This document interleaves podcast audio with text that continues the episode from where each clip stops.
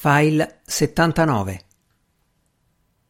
Capitolo 40 Credetemi, quel luogo non esiste. Giugno 1815 Napoleone Bonaparte era stato confinato all'isola d'Elba. Tuttavia, Sua Maestà Imperiale dubitava di potersi accontentare di una vita tranquilla sull'isola. Dopotutto era abituato a governare una vasta parte del mondo conosciuto. E così, prima di lasciare la Francia, promise a parecchie persone che a primavera, quando le violette fossero spuntate di nuovo, avrebbe fatto ritorno. Promessa mantenuta. Non appena messo piede sul suolo francese, radunò un esercito e marciò su Parigi, inseguendo il suo destino, cioè quello di combattere contro tutti i popoli della terra. Naturalmente era ansioso di riprendere il suo ruolo di imperatore, ma non si sapeva ancora di che cosa. Aveva sempre voluto emulare Alessandro Magno e quindi si pensava che sarebbe andato a Oriente. Aveva già invaso l'Egitto una volta con successo. O forse sarebbe andato a Occidente. Correva voce che una flotta fosse pronta a Cherbourg per portarlo in America e dare inizio alla conquista di un nuovo mondo. Ma qualsiasi cosa avesse deciso di fare Napoleone, tutti erano d'accordo sul fatto che avrebbe cominciato invadendo il Belgio e così il duca di Wellington andò a Bruxelles per attendere l'arrivo del grande nemico. I giornali inglesi riferivano una quantità di voci. Napoleone aveva radunato il suo esercito, stava avanzando con rapidità agghiacciante verso il Belgio era già là, aveva vinto. Poi il giorno seguente risultava che Buonaparte si trovava ancora a Parigi nel suo palazzo, dal quale non si era mai mosso. Alla fine di maggio Jonathan Strange seguì Wellington e l'esercito a Bruxelles.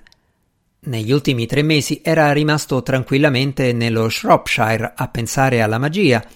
Non sorprende quindi che all'inizio si sentisse piuttosto sconcertato. Tuttavia, dopo aver passeggiato per un'ora o due, giunse alla conclusione che la colpa non era sua, ma della città di Bruxelles. Strange sapeva quale fosse l'aspetto di una città durante una guerra e Bruxelles non aveva certamente quell'aspetto. Avrebbero dovuto esservi compagnie di soldati in marcia, carri carichi di vettovaglie, facce ansiose, al contrario, non si vedevano che negozi eleganti e signore nelle loro carrozze. Sì, dappertutto si incontravano gruppetti di ufficiali, ma nessuno di loro pareva occupato in faccende militari.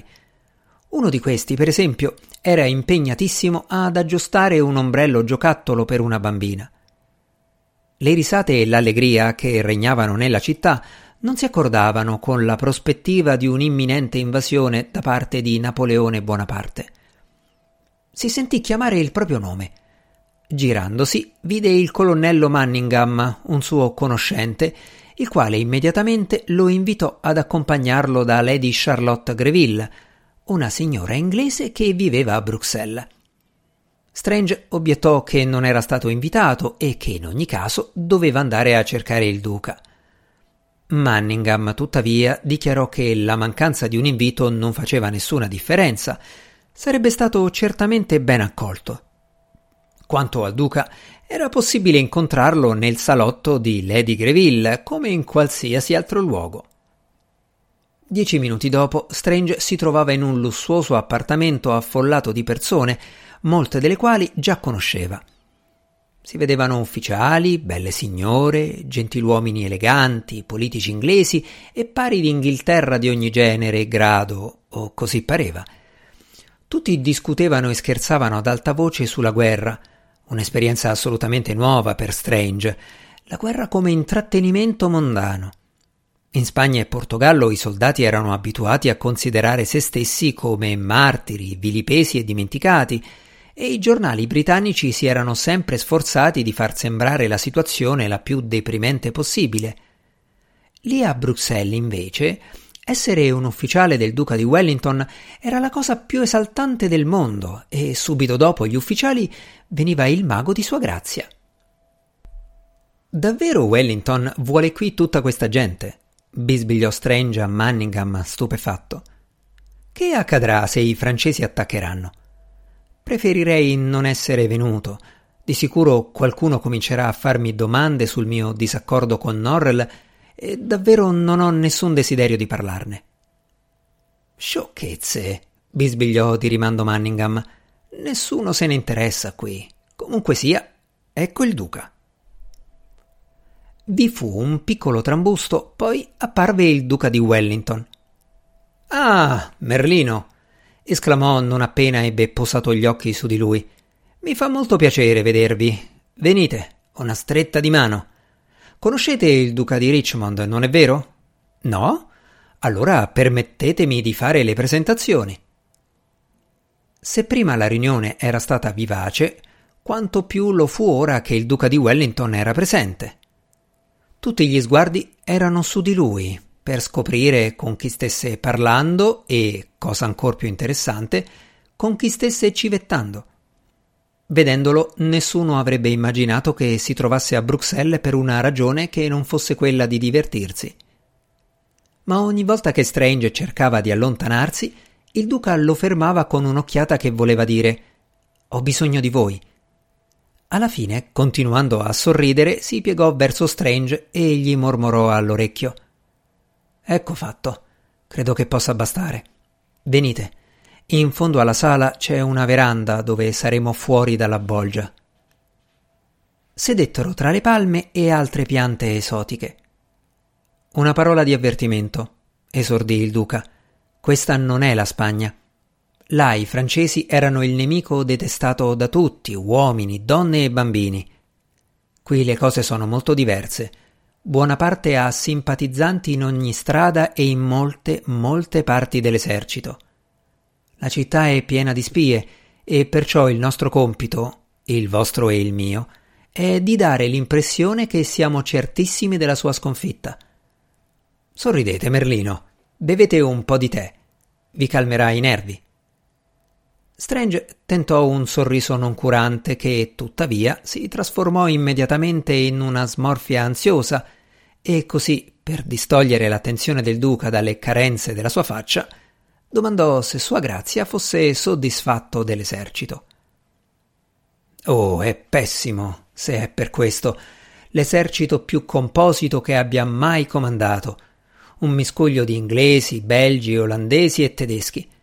È come cercare di costruire un muro con una mezza dozzina di materiali, ognuno dei quali può essere ottimo nel suo genere, ma non si può fare a meno di domandarsi se la struttura resterà in piedi.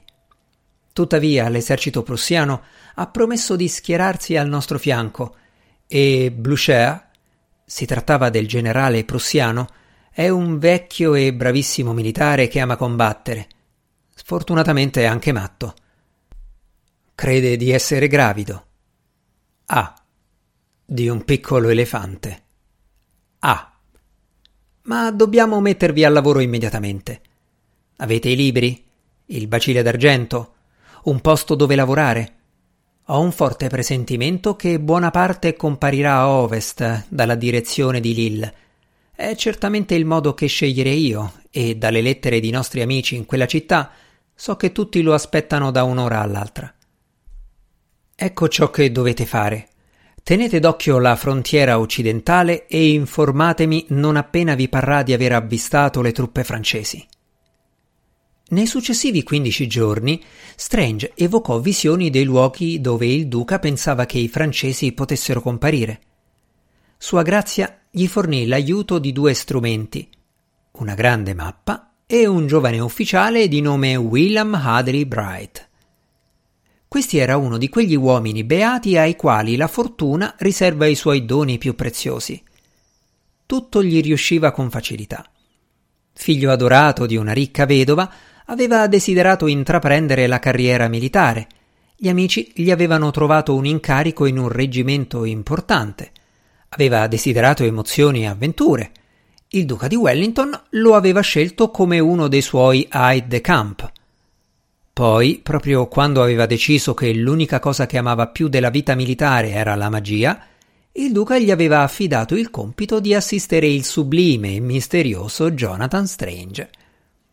ma solo le persone di carattere particolarmente acido potevano essere invidiose del successo di Adley Bright. Tutti gli altri erano disarmati dalla sua allegria e dalla sua naturale bontà. Un giorno dopo l'altro, Strange e Adley Bright esaminarono antiche città fortificate a ovest del Belgio, scrutarono monotone strade di paese, osservarono vaste estensioni di campi deserti sotto ancor più vaste estensioni di nubi azzurrine. Ma i francesi non comparivano. In una giornata calda e afosa di metà giugno, verso le tre del pomeriggio, i due erano impegnati nel loro interminabile lavoro.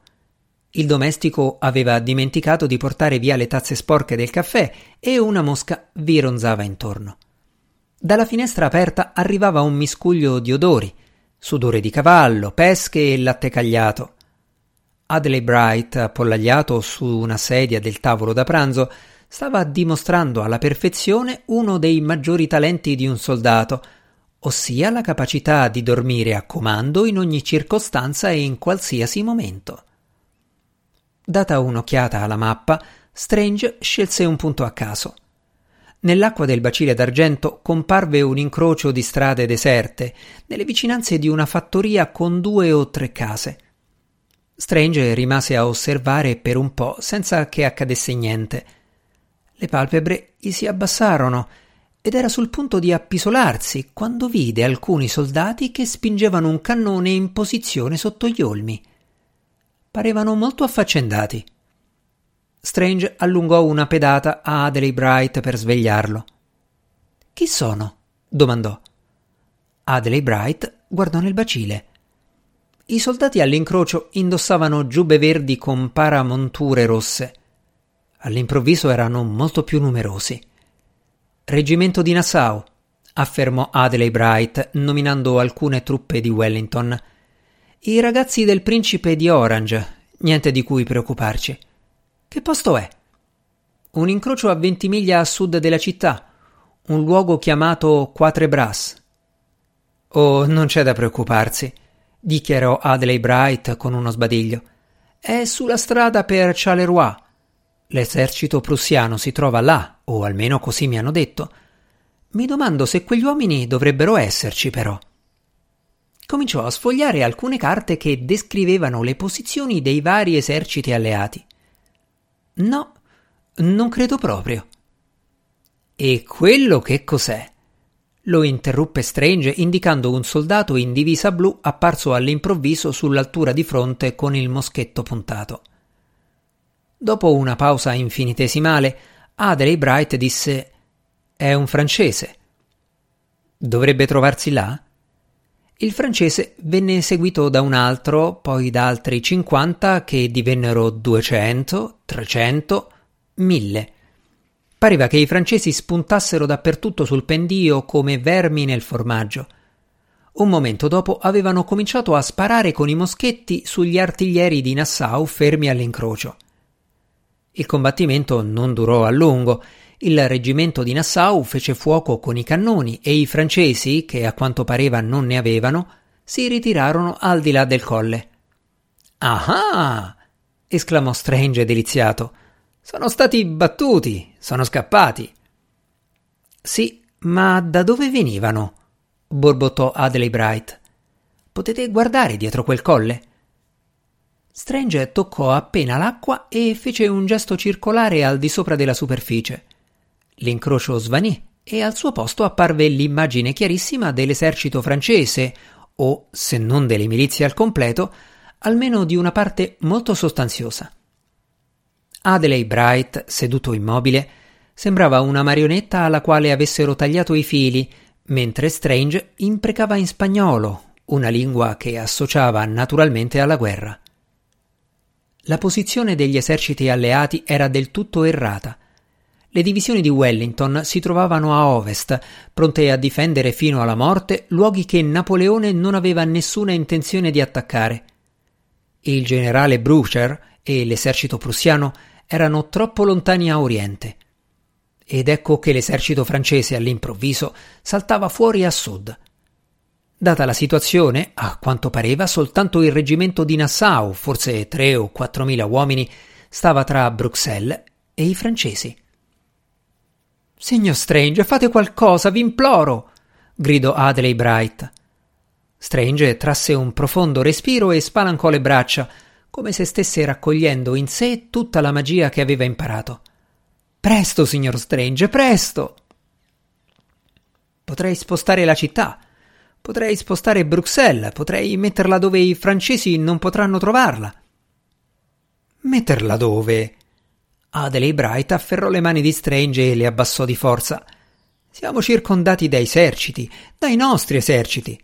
Spostando Bruxelles potreste schiacciare qualcuno dei nostri reggimenti sotto gli edifici e il selciato, e il duca non approverebbe.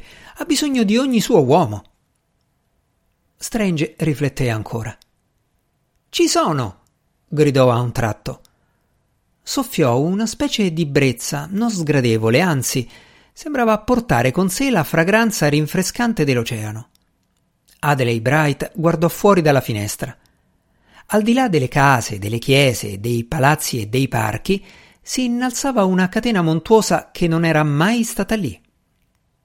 Montagne nere, come se fossero ricoperte di abeti. L'aria era molto più fresca, quasi fosse un'aria mai respirata prima di quel momento. Dove siamo? domandò Adelaide Bright. In America, rispose Strange. Poi, a mo' di spiegazione, soggiunse Sembra sempre così vuota sulle carte geografiche. Buon Dio, ma è peggio che mai. Avete dimenticato che abbiamo solo da poco firmato un trattato di pace con l'America. Niente irriterà più gli americani che avere una città europea sul loro suolo. Oh sì, è probabile, ma non c'è motivo di preoccuparsi.